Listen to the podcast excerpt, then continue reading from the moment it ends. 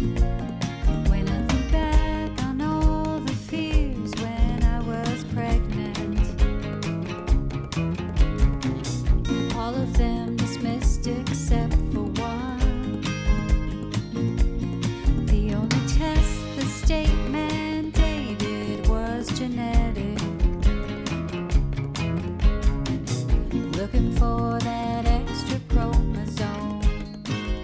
Hello, and welcome to the If We Knew Then podcast. I'm Stephen Sachs, And I'm Lori Sachs. and today we're joined again by Paul and Carrie Daugherty. We interviewed Paul in episode 90 and discussed his book, An Uncomplicated Life, which is a beautiful memoir about raising his daughter Jillian, and we wanted to share his story. Today, Paul is back with his wife Carrie, and we're going to discuss IEPs and how they really got through the school and education system to allow their daughter and give her the opportunity to attend college in typical classes with her peers. For me as a parent, I want to know how they did that. And also, Jillian is about to celebrate her seventh wedding anniversary. And we are so thankful to Paul and Carrie for being candid, open, and honest about what the journey of dating and engagement, living together, and marriage, and how they supported their daughter in a manner really that how Carrie said it so wonderfully was it's just parenting. So, welcome, Paul and Carrie Daugherty.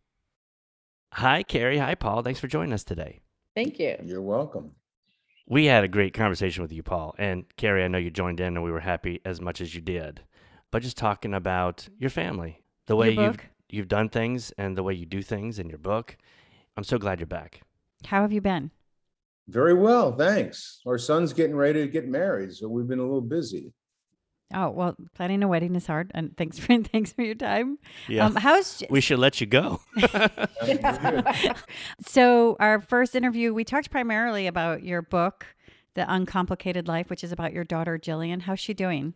She's doing great. Yeah. She's doing great. She's um working three days a week right now, and she's on a dance team that marches in parades, and she was just in a parade on Sunday in northern Kentucky. So she's she's very busy with practice two nights a week or two days a week and parades coming up all summer. She's pretty booked. And about two and a half weeks from her seventh wedding anniversary. Yeah.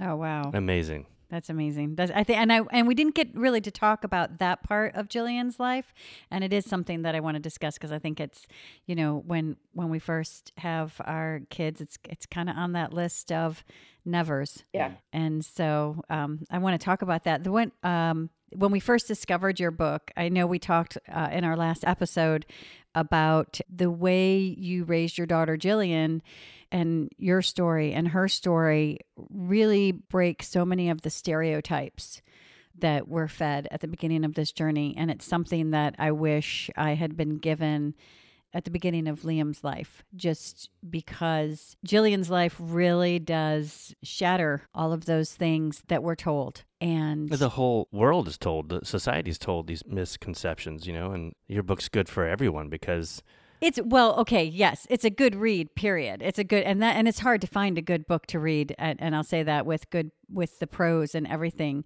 Uh, just as far as in this community, though, I just feel like it's such a beautiful tool, like one of those stories that remind you of what's possible. Because sometimes we can either believe what people tell us, or it can feel daunting, or you know, we get tired and start to doubt even what we believe for our children.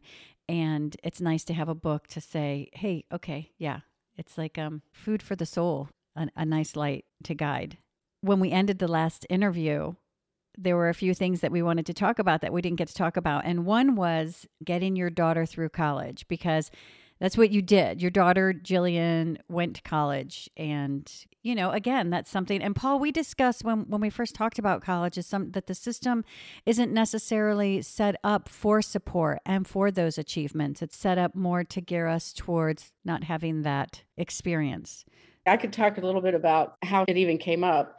Um, when she was a junior in high school, I went to a conference about going to college with kids with disabilities. And I was like, okay, this is great. There's going to be a lot of representation there. I'm going to figure out what I want for her. And I went and the speakers are all uh, showcasing their particular colleges and they were all talking about group home type living um, taking classes on how to make your bed and how to cook a dinner having activities for the kids with disabilities that and it was all segregated i was like no i really what i wanted is for her to go and take real classes, just like she did all through high school. She took all regular ed classes. She might have an aide there or, you know, somebody to help her study or a tutor for before she took tests. And I thought that would just continue. I was, I think part of our success with Jillian is how naive we were. We did, it didn't occur to me that she wouldn't be going to college like everybody else. I just wanted to know what what sort of aid she would have, what kind of help she would have when she takes classes and, and how do I get her signed up for college with her transcript, you know? So that was um, eye opening to me. And at the lunch break, we were sitting at, at big tables, uh, my friend Ryan's mom that went with me. And we were sitting there and I was saying, the, there were probably 10 people sitting at the table. And I was just saying, I was disappointed because I'm looking for Jillian to have a true college experience with true college classes. And this lady was sitting there and she said, Well, that's why I'm here because she was the head of special education department at Northern Kentucky University. And she wanted to start a program where kids with disabilities would come and take regular classes. And she wanted to figure out how to get that to work and uh, and funded and what all she would need. And I said, well, that's what I'm looking for. I'm not looking for anything they've offered me up there. I, up on the stage was nothing I wanted. So it just so happened there was, I think, Northern Kentucky and maybe one other college in the country that was thinking of taking kids with intellectual disabilities and having to take regular classes at college. And she was there to just start it at, at Northern Kentucky. And she was going to start it the next year, which was great because Jillian's husband, Ryan, was graduating that year. He was a senior when Jillian was a junior. So he was in the first year of that program. So that's how we met Missy Jones, who was the uh, head of special ed at Northern Kentucky and got on board. And, and she's the one that said, This is what I dream of too. So she was just going to start it. So it was just by chance that we sat at the same table. I had never met her. It worked out great. It was happened to be a college that's 30 minutes away from us. So it was doable. Fate. It was fate. It was just lucky. I don't know much about the college uh, system, but is there a special ed department at all colleges? Well, what I mean by special ed is students wanting to be special ed teachers. Oh, okay. Got She it. was a professor and she was the head of that department. So she had her students studying to be special ed teachers with her program. Part of her class was they would go to classes with students if they wanted, or they would meet with them once or twice a week and, and study for exams. And then Jillian, we learned about getting note takers in class. Uh, there was always somebody in class who would volunteer to be her note taker and she had carbon paper and they would take notes and then pass them on to her. And then she could study off of those notes. So it was so fate. I mean, it was just so, um, I mean, just because I was naive enough to go to this conference thinking they're going to talk to me, they didn't speak to me, but um, Missy did. So it was just luck, blind luck. I think it's interesting that it's called naivete that we think our children are going to be supported and have an equal experience. And that was really when I had Liam's first IEP going into kindergarten. That was exactly how I felt they saw me because they were just like, "Oh, that's really sweet, mom." Exactly. you know like oh you want him to be held to you want him to be held to this you want him like so many times that i actually right after the iep i was like this is what i asked for this is right right because i was just like it just felt like oh maybe i am doing the wrong thing Yeah, they're making you feel overreaching. Yeah. right so they're not i there are no ieps in college No, no IEP. but are there supports and services There is a, a, a sports and services and basically they can also give you somebody to be a note taker if you can't find one. They're the ones who provide the paper for that and stuff. And they, they have special rooms where you can have privacy or, or extended time for taking tests. So they'll administer a lot of the exams for the different classes if they need to. So they had special services. It was more learning disability oriented than intellectual disability. So it was more like if you're, if you just need extended time, it wasn't really like you can use your notes and take this test, that, not that kind of a thing, but um, the other stuff. But also getting back to when Jillian was in high school and, and around that same time, she's having her guidance counselor meetings about transition. We're, we're talking about transition for her. And I said, I want to go to college and take regular classes. That's what she does here. And they, they laughed. They laughed. Oh, well, I don't think that's available. I said, well, I think it is. And then I went to the conference and found out it wasn't. but then, But then it was. then it was. Yeah. Mm-hmm. So, what you walked in on that first year of them doing this was the special ed program of people training to be special ed teachers or in the special ed department. Those students kind of running this program to assist other students that need help. They were actually getting credit for it. Mm, okay, It was part of their curriculum. got it. it became part of their curriculum to take a particular class with Missy Jones that involves being a mentor, being a tutor, um, that sort of thing. So it, it was part of their program to do this. Because part of the college programs I'm hearing about now, I'm thinking of the uh, Clemson Life, and uh, I think Texas A&M has one. I think there's a f- half a dozen or so uh, programs that it's a s it's separate from the rest of the school. I know that the kids are incorporated in. in I think that's what she was the first school a bit, offered. yeah, was like the segregation. yeah that they're they're separate and they're taking different classes. And that, is that what you're talking about? Like you know how to cook and, and, and stuff like that and take care of yourself. Right. Well, that's where I should never, I shouldn't use the word program because that's what I think of when I think of program is something segregated like that. So this wasn't a program. Jillian selected whatever classes she wanted to take. And at that time, and I can't speak to what it is today, but at that time, she could take 36 credit hours before you have to declare a major. And if you declare a major, you have to be accepted with your transcripts um, into the college to be matriculated. So, um, so we never did, she did 36 credit hours is what she did. She did four years and we split it up in, into four years to do 36 credit hours. So she could take anything she wanted. It was not a, a program. I shouldn't use that word, but, um, she took history and she took English, but she also took theater and she took dance. And she usually took a higher level academic class and then maybe a fun class. She took golf class, but she would, she loved the history class. She took a couple of those. She took some English classes. She also took some special ed classes, as in kids wanting to be teachers in special ed. She took some of those too. So it, it was really a great experience. And it was, you know, it- we didn't worry about the degree that she wasn't going to get, but the experience of four years of college is. Well, yeah, that, that, we may have spoken about this last time, but I want to emphasize it because I, I do think it's important. Uh, I don't want parents uh, watching this and thinking, oh, yeah, right. You know, this is make believe stuff. No kid with Down syndrome is going to ever get a college degree.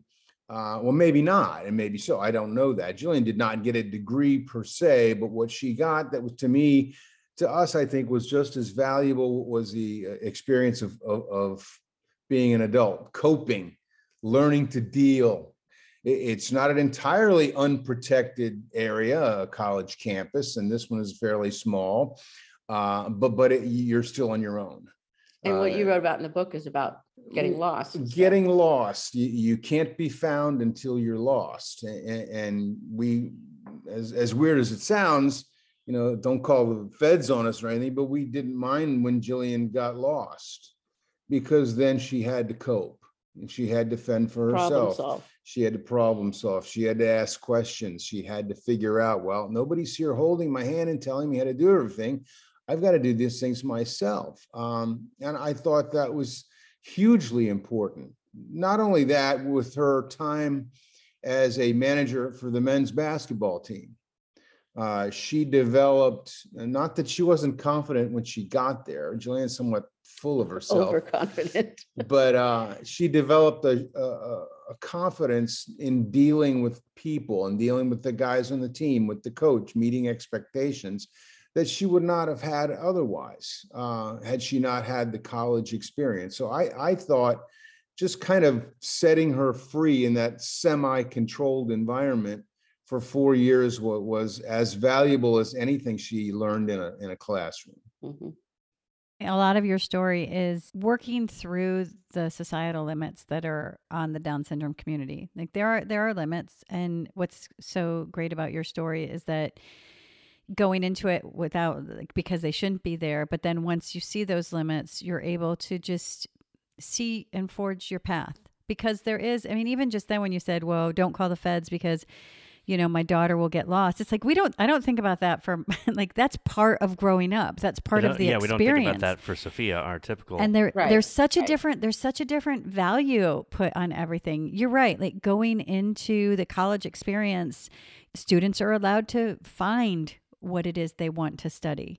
Not everybody gets a degree but there's just you know we go into it or society goes into it with this well they're never going to graduate so how can they if that's what's been placed there? It's like and i mean that's an, a, a school institution saying that and that's what I, I like that you you guys just all right fine and then you move forward. And i think that's really so important about this journey is that those words don't kind of stick and you move forward. And also, very often, the college degree part of going to college doesn't really pertain to the outside world. It's the experience of the life of college, you know, being on a campus and all that encompasses college life. And I- I'm assuming she enjoyed college life. Loved it. Absolutely loved it. Yeah. It's like my friends said to me when I, or I would say to my friends when I was in college, when I was trying to talk them into going to the party instead of studying.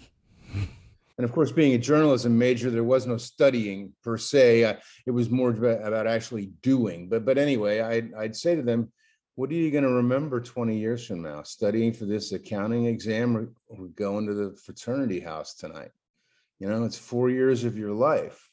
It's because you watch too much Animal House. Well, I, I mean, I, I had a, a, a great college career, but I, I wouldn't, I, I wouldn't count the education, the, the, the book learning as the top, you know, on the list in Right. terms of uh, what I learned and how I grew as an individual.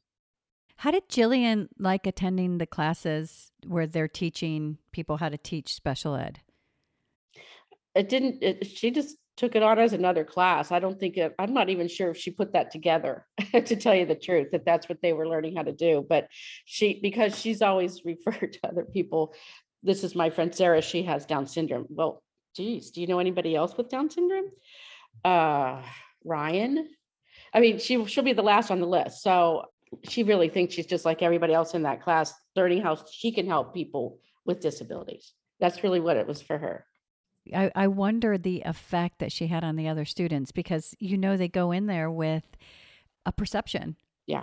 and they go in there with and i think you know it's it's altruistic and whatever drives um, people to follow the path of a, a special ed teacher i'm hopeful for um, the people who are learning now because i feel like what's at the foundation is now more inclusive and um, maybe more of a, an actual perception of what disability is. I think with the whole inclusion thing that, you know, because you see a- a lot of the well, I shouldn't go on this because I'm basically going to say that any of the resource teachers that we experience, I don't know what you experience in your IEPs, but they kind of They would come- never they- they- expected that when they, they were going wouldn't have college. expected anything and i think it's great that if Right. someone is first of all you have jillian in class with people who are learning who may have just a different like they they think they know what they're trying to learn and then i would imagine that getting into college and having someone in your class have down syndrome blowing probably a lot of the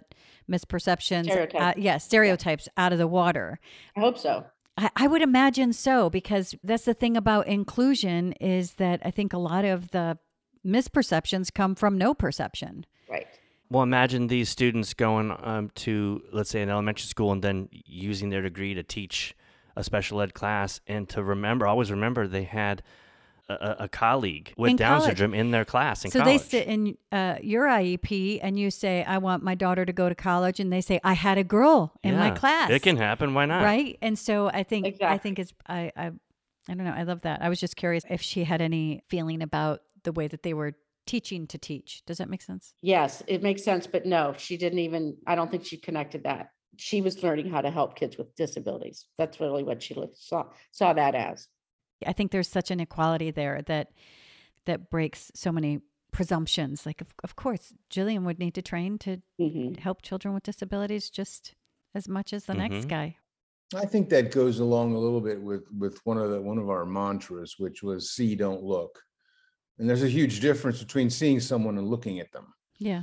uh, th- those people who have taken the time over the years to see Jillian and not look at her, uh, ha- have benefited from the experience. Those those who are too lazy or, or just don't feel like it to, to actually see her, but instead just look at her, they probably don't get a whole lot out of the exchange.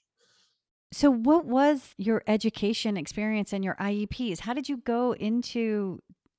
How did you keep her on this course? Because that's the that was the struggle. I know Liam is graduating uh, from elementary school on curriculum, and it was a fight, like just to keep him on curriculum and keep him Yeah, we're only in fifth grade. receiving an education. Like, what did and th- and you did it, you know, years ago. What what did you do?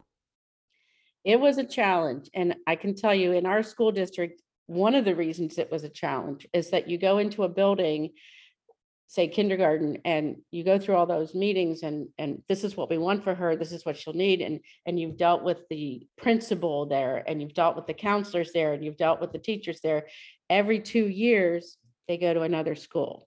So we start all over again with that administration and that, because here they have all the first and second graders in one building in the whole district. All the third and fourth graders are in another building. So every two years, until you get to middle school, intermediate and middle school, no, they were two years, two years, and then high school was four years.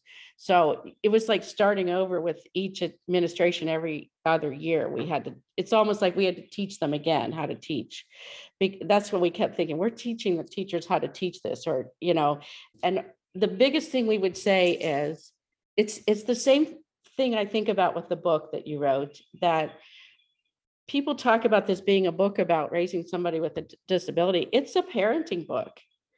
We did the same things with our son that we did with Jill, er, Jillian. It's just that we had to do different, thi- we were still parenting and getting the school on board for a lot of things, but it's different. We didn't have to go through IEPs with our son, but you know, it's just parenting and, and being a teacher myself, I would sit in the IEP meetings and say, you're just teaching.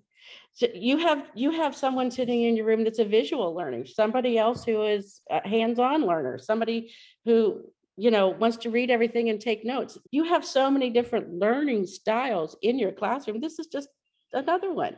Don't look at it as any different as any other student. If you have a student who doesn't know what, understand what's going on, what, how do you deal with that student? Do the same thing with Jillian. That's, that's why I just, I was always amazed, like, I, I don't get it. Just teach, like you teach, you know how to teach. What, what, why, what is it you're worried about? So Well, it was new and it was different and, it scared them a little bit. It intimidated them for sure. And I did my best to intimidate them at the meetings. So um, they they they were learning as they went, I think. And uh, you can say now that you know Jillian was the first to go to college, but she wasn't the last. And the next time somebody else went to college, the school was very quick to trumpet. Look, we thought that we could get a kid to college, and lo and behold, we did. Well, you did, but only because somebody before you opened your eyes to the possibility. I, I hope now that that because of what we tried to do, that the, the path is a little bit easier only because the perceptions hopefully have changed. Well, that change is difficult. We see how to get to a change, but to expect other people to change is difficult for them. It takes effort and it takes a different thinking and It's hard to admit that you don't know what you're doing. or you could have done it better. Or, yeah. Because we know, but we know that across the board as we're learning and as we know better, we do better. We know all of that. And for some reason, there's such a, I, I see it. I see it. I, I saw it at my IEPs at Liam's old school. There's such an ego there that like, they don't want to admit they don't know what they're doing, but how could they know what they're doing when our children have not been included for very long? you're right. But I think the ego of feeling like you're telling us we don't know what you're we're doing, and it's like, yeah, but you don't, and we're figuring it out. And and a lot of this change comes from within the community. Like you said, we do the work, and then it's frustrating because it's like we did the work, but you get to tout it, but it's again, it's their ego. So if they tout it, then maybe that that opens the door for people that come behind them, and then they have a different accountability.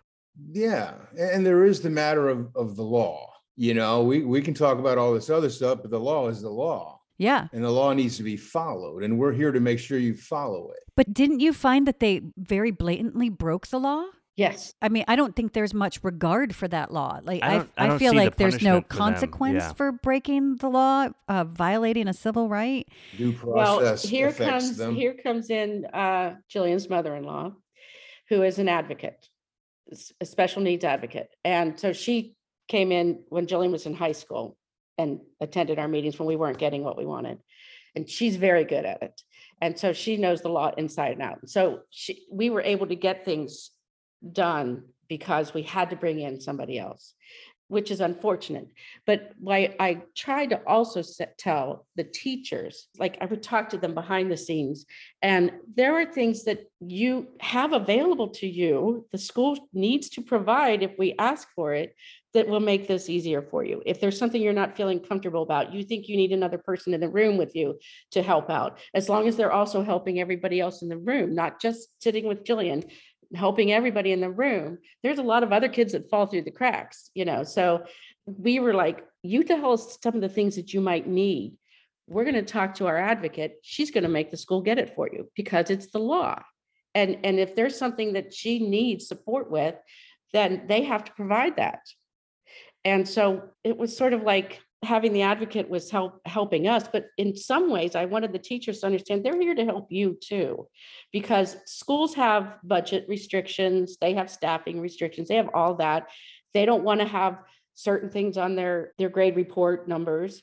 So um that's why Ellen's here as well, so that she can help you get what you need. But we need to know where you think you need the most help. Well, and we may have been the first uh, with this issue. We wouldn't be the last. Yeah. So you might as well get used to it. You might as well do what you're supposed to do.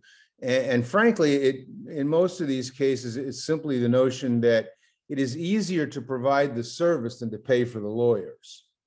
So do you want to provide the service and, and make yourselves look good and, and, and in the process benefit a child who wants only to learn and to do well? Or do you want to go to court? Um, I, I would think that that's a pretty, pretty easy uh, answer to, to come up with. What a good combo you guys I was just are. thinking that you guys have that like good cop, bad cop That- combo. Like I was just gonna say, you say that's so mean. I was going to you say know- brains and brawn, but I don't want to take anything because Carrie is super strong and, and you're Paul's both, smart but too. it is so it's like, like, because it's both. You need both sides. I think that's been part of my challenge with this, like that tough the words that you're using. I never enjoyed it, and I always felt it just it just really made me feel like shouldn't I just be able to use these words and the logic and the law? Like, shouldn't I just be able to remind you that you're teaching and that there's equality in the schools and this was fought for in the 1970s and then reiterated in the 90s with IDEA? Can't we get past this conversation that we have every year? And there's like a small percentage that would be like, mm-hmm, this is what we already have for this, and this is what we're going to do. And there was a large percentage that then I had to turn to and say, you're violating someone's civil right. Um, this this is due process. This is breaking them. And then I had to pull out like you know the the hard legalese, and I think that is maybe sometimes what's challenging for parents because we don't want to be. I hear this all the time. I don't want to be uh, the squeaky wheel. I don't want to be um, Confrontational at school. confrontational, or they're not going to like me, or whatever it is. And Mhm. it's Yeah. that makes it really hard. But I think that's kind of the game that sometimes they play. And and I- and I think it's it's great that we always talk about like if you can have an advocate and a lawyer. We actually hired a lawyer for mm, seven out of eight of our IEPs at that school. And the one that we didn't was just oh, really that one went, horrible. went down down the tubes. Oh, yeah. But no, it is the law.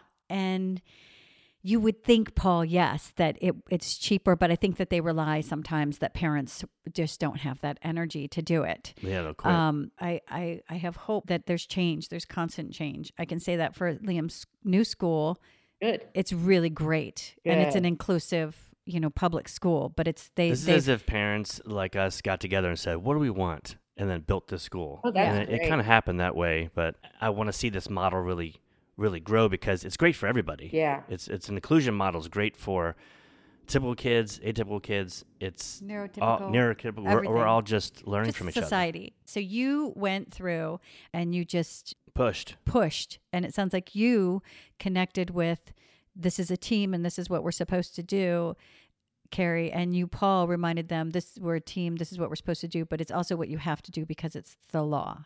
hmm And that's something that, you know, I hope parents just have the energy to do. And I hope it gets less and less confrontational as, as time goes on, because I would like to say that because we opened doors at her school, it was open for the ones behind us, but it wasn't. They had to fight some too. So it's sad that it hasn't progressed as quickly as we think it should, but I'm hoping that it's at least progressing somewhat. Middle school, you had the fight in middle school? Oh, they assigned her to the self-contained classroom. Even and what did you all do? that How did you yeah. what what did you do? hello she's in regular ed that's what she's always been in she's going to continue and so no she will not be doing that i mean it, it's like i don't know I, I can't understand how i'm like saying don't you guys talk to each other did you get any of her records from the year before because she doesn't do this she she's in all regular ed classes but no one with down syndrome at that district had ever been in all regular ed classes through high school so it- they it was just like once middle school came they're like okay well now they've probably had enough and, you know, we'll just put her in the self-contained classroom. I'm like, uh, no, no. So in fact, when, as, after she graduated and went to college and then she worked as an aide in a special ed classroom at that district. So she went back and worked as an aide in one of those classrooms. So I'm like, this is, this is where she can be there as a teacher's aide, but not as the student. So I, I, self-contained classroom is has its purpose and has its place for a lot of people. So I'm not saying there shouldn't be something like that. I, I don't really have an opinion on that. I just knew it wasn't for Jillian. She had proven that she can function and she can learn and she can do her work with the supports that are legally due her in a regular classroom. And that's where we wanted her to stay. So yeah, we had to do that fight again for middle school. And that was another due process? No, we only did one uh, due process, and that was in high school. And that had to do with a reading program we wanted. So we had to file due process, and, and it never went to court. They gave us what we felt she needed.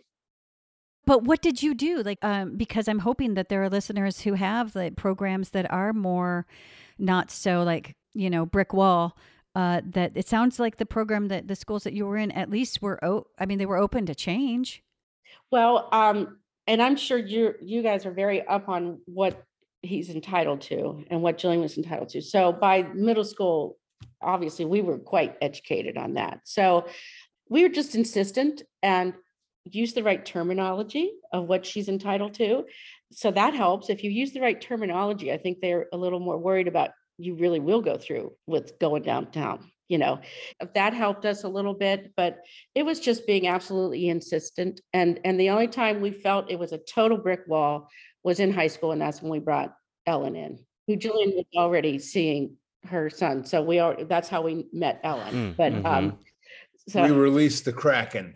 yeah, Ellen believe me, Ellen, Ellen, you want to have on yeah. your side. She is a formidable presence in those meetings. Oh yeah. Maybe we'll have to have her on the next time. Yeah. but what were your magic words? Entitled, um, interpreting the reading scores was a big one. Um, Tell me about interpreting the reading scores. Like, what did you say about interpreting the reading scores?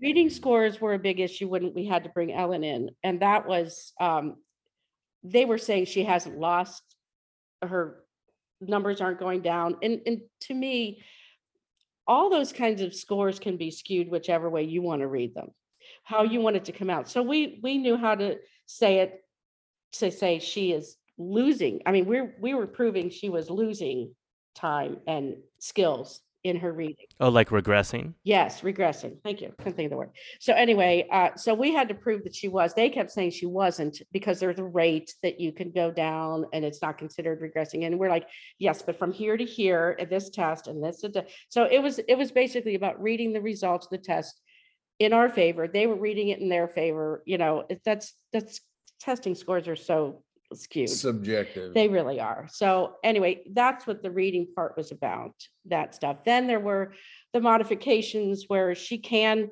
have a modified test and she needs to have a study guide for that. We need to have that test given to us ahead of time so she can study from it. I mean, things that she was allowed to do that she's even allowed to have have her notes in class and take a test.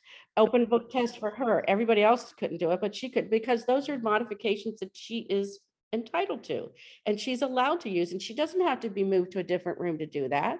She can stay right there with her class and sit there and take a test with her book open. And that's fine. If she can, to me, the research, if she can find a resource and, and figure out the answer from that, that's a skill that she needs to learn. So those kinds of things were um, they they kept referring to pulling her out and having her go to this the resource room and study there or take her test there. And i'm like no this is the teacher and this is the teacher who's modifying her test and modifying what she's doing. And i want that teacher to be the one instructing her. So it was that kind of stuff we we fought for. The law says the services and supports they need to access their curriculum. That's what they're that's what right we're entitled to an idea. The service and supports. right I think a lot of parents assume that if they ask for these modifications or Accommodations. accommodations, that that means their kid isn't in a typical classroom. That that That's for to, the, to get the that, class. I need to get out of the classroom. But that's actually for your kid going through into the classroom with their typical peers. Right. And then it came time for, what were the state tests that PSATs and the others that they, they would give you in high school? They wanted her to have alternative assessment and not take the tests. And we, because I know the numbers show up on their school's record and they don't want those numbers. And I, we fought for that and she took all the regular tests. Because you know what? She's part of your curriculum. And if you don't think you're teaching her up to standards to be able to take this test with acceptable numbers, that's on you, not on me. She's a student enrolled in your regular ed curriculum. So we, we made sure she took all those too. Do you think it helped you from your professional background as a teacher to approach the administration? Do you think it helped? Well, I- def- define that. I, I think on, on different levels, it helped and it hurt. Maybe it would have helped if I didn't teach in that district, Ah, but I taught in that district. So I knew all these people professionally and personally and that we were going up against. So it was uncomfortable when she was at the high school and I was fighting teachers I see every day in the hallway. So um, Well, it helped you with the mechanics of the whole deal. Yeah. You understood how the whole thing worked. education. Uh, it, it didn't do wonders for your future employment. No, And that's another fight we had to have and we won as well. and carried, I had to do that. It That was it- another due process, but that was about my job. she, the, the principal tried to fire her. I mean, that was in the book too. And, and, uh, the I had- principal ended up apologizing. So- Yeah, Liam loves Star Wars, and I just don't see how you can't hear the story and, and completely define the dark side and the, and the you know like the good and the bad here. Like the resistance is is is against a family and a child that legally deserves this help and someone that like aren't we compassionate and I guess it's people disconnect from what they're doing, and the only way, I guess, was it um, James Baldwin who talked about like the only way society moves forward doing what they're doing is to disconnect from the harm that they're doing and the damage that they did. And I think maybe that that's at the root of it. It's like in order to behave like this, they have to disconnect from what they're actually doing. right. But part of the biggest thing that people can take into their IEPs is Jillian's story and your story and what you did. And a lot of times, what you get in an IEP is "Well, this can't be done, or ha ha ha, oh, you really believe that for your child. And yeah, the proof is in the pudding. Here's another story of a parent who fought just the way that we're fighting, and their child did indeed attend college and take college level classes. Mhm. And it's there. Right. And another thing that I would tell parents uh, when they're going to an IEP meeting, like somebody will say, um, Jillian didn't really have behavior problems, but some kids have behavior problems. They'll say, well, they tell me at the IEP meeting that he did this or he did that. And she says, "Well, you know, then I don't know what to do. And I said, that's where you say, and how are you handling that? You teacher, how are you handling that? Because why are you telling me? uh, you know, did you call that other parent when you're, when somebody fell asleep on the desk? No. How are you handling it? This is your class, your student. You tell me how you're going to handle that. Instead of me coming up with the solution, why aren't they coming up with the solution? That's, I- I say, turn it back on them. That's their job. Very often there's more That's pressure good. put on our kids than other kids. I've said it so many times that like they go, "Oh, you know, it's so nice to have you know Liam in a typical class because he can model from his peers, and and I go, there's tons of reasons not to model off of a typical fifth grader. Yeah. You know, like I mean, there's uh tons of stuff that fifth graders do, Yeah, and they actually won't get called out for it as as hard as Liam would be. right. Okay, can we talk a little bit about because you guys both came from two distinctive different different backgrounds and you talk in your book about how those backgrounds influenced the way each of you parented Jillian. Well, I, uh, from my standpoint, the, the most important thing I took from my growing up was the need for stability. The need to know that certain things were a given and, and should be a given for any kid, like knowing that your mom's going to be there in the afternoon when you get home. And that your mom's not only going to be there, but she's going to be upright and in good shape, not constantly moving. We moved a lot when I was a kid and, and Kelly and Jillian lived in the same house from the time each was born, just about. Kelly was born in Dallas, but uh, we moved to Cincinnati when he was, what, a year and a half? Mhm. They, they only knew one house. And they only knew two parents and, and they only knew two parents that cared a lot about them and that they could always depend on. I don't know how that affected how I helped to, to raise Jillian. I, I only know that I thought it, that all that stuff was very important and we did our best to to uh, make sure that happened. I think our different lifestyles helped us more with Kelly than Jillian because I I grew up as he calls it Beaver Cleaverland and I never did anything wrong. No. I mean like people would say well what happens if you don't get home by your curfew? I I never not got home on my curfew. So I don't know. So when Kelly would do things wrong, I mean he had his acting out times. Paul was able to handle that stuff because he acted out as a child. So I told I would tell Kelly, "You- you're doing everything that I've already done. yeah, and it was all new to me, Yeah, and I was like shocked. So it, it was I It, he helped me understand a lot of things being quite normal for a, a kid to do. So it's like okay, that's that's good to know because I never had that problem. But no, I really think our outlooks on life are slightly different because of that. I mean, you're like I just I don't mean to be blunt about positive and negative, but I I, I find it surprising when people don't do the right thing and he doesn't. I can be a bit cynical.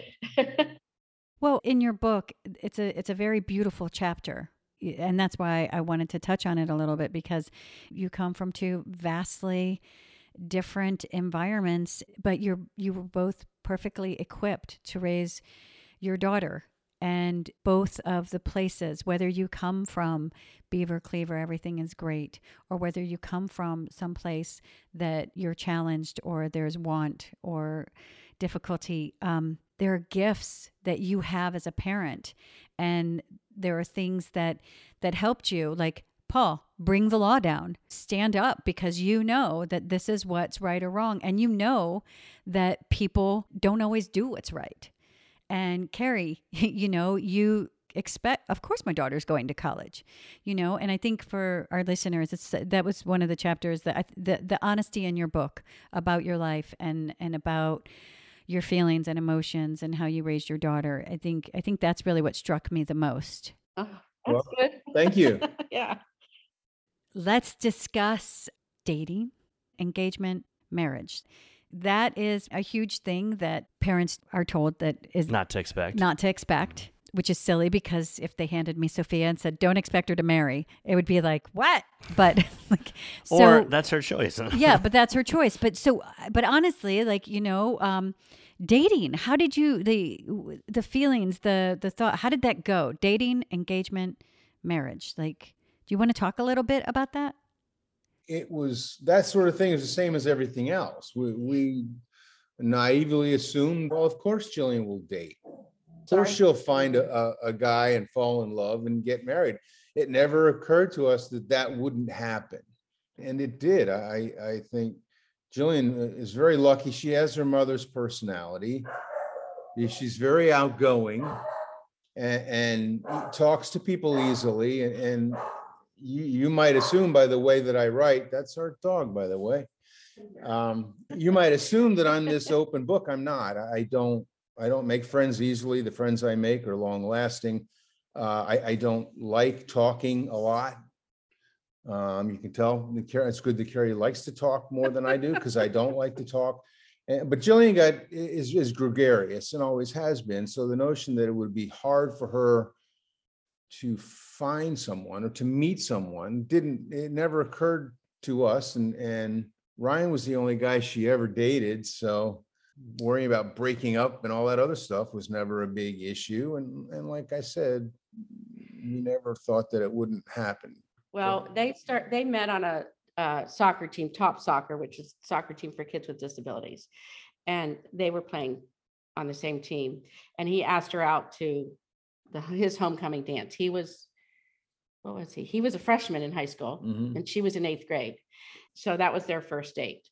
And I think the process of them falling in love and wanting to be together, we try to always, well, first of all, we were in sync with his parents. So we became very good friends with, best friends with his parents. And it, it, I think having all the parents on the same wavelength is good. We all expect, we all hope for the same kind of things, but they dated for 10 years before they got married. They dated for seven years before they lived together. And then three more years later, they got married. And for us, it was important to let them set the pace. So at the very beginning, you know, we would organize because they don't drive, they'd have to, you know, parents have to be involved for all their dates. So we would set things up, but then then we didn't. We were like, let me let's just wait and see if they say they want to get together. They would say they want to get together. So okay, so we'll plan something and you guys can get we'll drop you off. When they were really younger, we would go with them wherever, but like a restaurant, we'd sit over there at a different table, but then it became just drop them off and that kind of stuff, or the movies or whatever they wanted to do, or coming over to each other's house and, and spending time and giving them alone time as well as, you know, all of us together time. But, but we kind of always wanted them to set the pace. We didn't say, hey, you want to have Ryan over? Let's have Ryan over for this. We kind of waited to hear them say they want to get together. So, and you know, if you don't want to do something with Ryan, you're allowed to say you don't want to do something with Ryan. No, I do. I mean, you know, so we had those conversations and um, I don't know how graphic we want to get about things, but Please do. Uh, honestly, please. This is. I think this is the part Yeah, that we- nobody we- talks about, and this yeah. is like I have a 12 year old boy now that like uh, it's in school they're starting to teach about puberty, and honestly, the the class that my daughter got was kind of like pretty lame too, and I think this is important for parents. okay, And I don't think we get real conversations and real answers about this. okay. Paul, you okay? like, yes, please tell us the conversation. I'm just getting a drink of water. My mouth suddenly went dry. How did you approach puberty and sex and and that stuff? Like, wh- Okay, well, like they would come to each other's houses.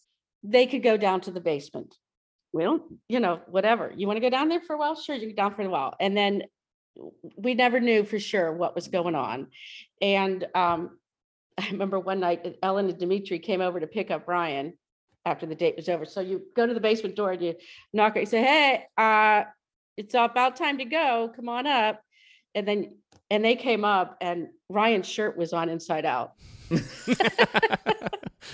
And so we're all in the I'm living room. Check my And, they- right now. and they're just talking to us about, oh yeah, we, we could do this, you know, we see each other, whatever the plan, next plan is. And, and we're, the four parents, we're all just like trying not to laugh because we could see his shirts on inside out. So we know something. And then and age wise, they were between, I'm gonna say eighteen to twenty, somewhere in there, that age range. Because um, she was about twenty-two when they were gonna move in together. And before they were gonna move in together, we did some practice runs with, they went to a hotel for the night. We made it one that was very close, so we could go out in the middle of the night if we needed to, if anybody was upset with anything. And they went to the hotel and spent the night, had dinner and uh, picked them up the next day, took Ryan home, brought Jillian home and sat her down and said, well, how is everything? Is there anything you want to talk about? Anything you want to ask me? Well, I, I do want to ask you one thing. Sure, you can, you can ask me whatever you want. When can I do that again? That's awesome. So we wanted them to try that out a little while and then we let them move in together. yeah. did you have a sex talk before the hotel? Uh, just about making sure that they're comfortable together. And I know Ellen and Dimitri talked to Ryan.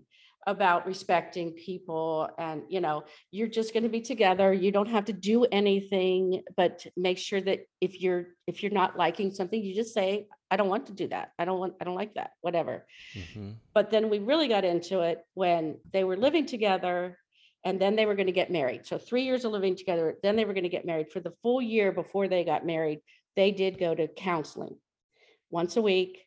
And it's like a Dr. Ruth kind of sex counselor and talking about relationships. And I mean, she got into exactly what you're doing, what makes you uncomfortable, you know, whatever. hmm So she, Jillian was on birth control and they had counseling and they, it was unusual. They lived together, but Dimitri had to bring Ryan from one location uh, from his work. I had to bring Jillian from her work. So we would meet there and Dimitri and I would sit out in the lobby and sometimes she would bring us in. If Jillian and Ryan said, yes, tell my parents what you just, what we just talked about. And so she would tell us what they talked about and anything they wanted us to have conversations with them about for the next week before they would come back. That's brilliant. I, to be honest, I mean, five minutes ago, I wouldn't have known, I wouldn't even known where to think to go. And now, at least Yeah. between the hotel scenario and living together, and then a sex relationship counselor, all things that anybody could use to just Right. Have healthy relationships. have a healthy relationship. Like I said, it's parenting is parenting. Yeah, I think it's just that like the world maybe doesn't see that equality there and that need there. It's just like you always get comments about people think oh, that there's this inability. There's there's a non-equality. Oh, we have plenty of people who who will tell us outright, oh, my son doesn't need sex. He doesn't need to fall in love with somebody. He's fine. It's like, no, I really want my children to fall in love and experience life and all of that and live independently. That's that's the goal you have for all your kids when they're born. The first day they're born, you start sending them out. I mean, you want you're planning on sending them out, living their own lives. So I'm always shocked when people say something like that.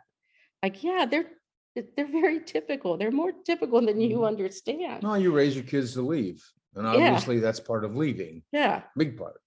But just to experience love and, Yeah. you know, even if it wasn't love, some strong companionship they could have together, but mm-hmm. they truly care about each other. I mean, you know, when I saw Ryan holding Jillian's hair back when she's throwing up in the toilet, I, I'm like, this guy's a keeper. We want him. Yeah. Well, I think it's that that your eyes of equality are really what come through in the book and allowed Jillian to have the path that she had. And even just in that, like I think they're so you're right. This is a parenting book. Um, and and I said it before. I think it's just a beautiful book for for anybody to read. And finding good prose is really sometimes hard to find. It's nice. Yeah, I thank you for like your I for your honesty because those are the conversations that are just it's hard. I want to know how to talk to my son. I want to support him the same way we want to support him in school. We want to give them the supports to access life. We want to give them the supports to reach their potential in all areas. And you're going to have ideas what to do as a parent, but to collaborate helps to see a model ahead of you do it. You know, it's it's just some kind of like you talked about the path that might be worn a little more because you went through it and maybe a little clearer for people behind you. Yeah, your story is a story of breaking the rules and making a change. And it's really beautiful because it's a true story. and it's a story that we can use as a touchstone. It's a nice story to give to, you know, family members when your child is born who may have those blinders on. It's a nice story to hand to your school for their library or for your teacher to read to know that the only reason that they don't see things is because they they didn't see it because it wasn't there but now it's there They hadn't experienced it yet. yeah they hadn't experienced it yet thank you thank you for that carrie yeah i love your book paul i really love it Well, thank you. I wish we'd had you guys as our publicists when the book came out.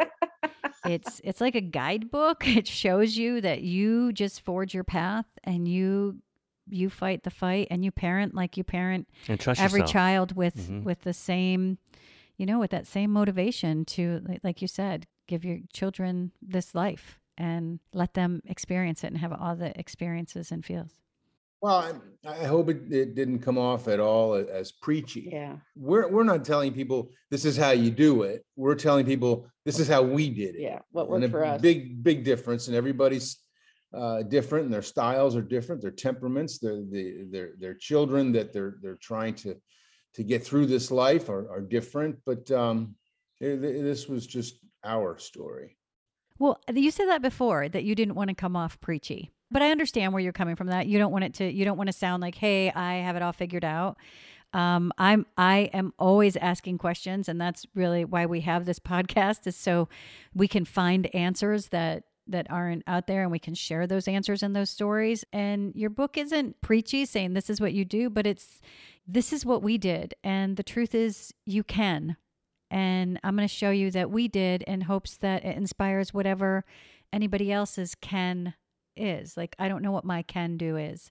The limits are built by other people that aren't really necessary part of this journey. The breaking down the limits come from within the community, and and that's what you did, and you showed that, and it's a it is a really beautiful story, and it's and I don't, it's not preachy at all because you're pretty honest about how you took the news and your challenges and Mistakes. and the mistakes that you've made. And you know and we all do that. No parent is perfect and we're all figuring this out and with every child. And i really think that's what your story shows is there's it's the same it's equality. It's it's the same that you would do for any child. And the only thing that makes it different is society tells us as parents that we can't. And you did. So if you did so can we and that helps us heal and that helps us grow and that helps us make change Well, thank you. so Yeah, thank thanks you so- guys. thanks thank so you much for so joining much. us again. Thanks for everything that you've done, and um, thank you for your honesty. Thanks for having the conversation. You Thank bet. you. Thank you. Bye bye. Bye. Please follow us on Twitter at If We Knew Then Pod, and you can drop us a line on our Facebook page at If We Knew Then Pod, or visit our website ifweknewthen.com to send us an email with questions and comments. And you can join our mailing list there and get alerts of future podcast episodes. All these links will be added to this episode's show notes. Thank you again, and we look forward to you joining us on the next episode of If We Knew Then.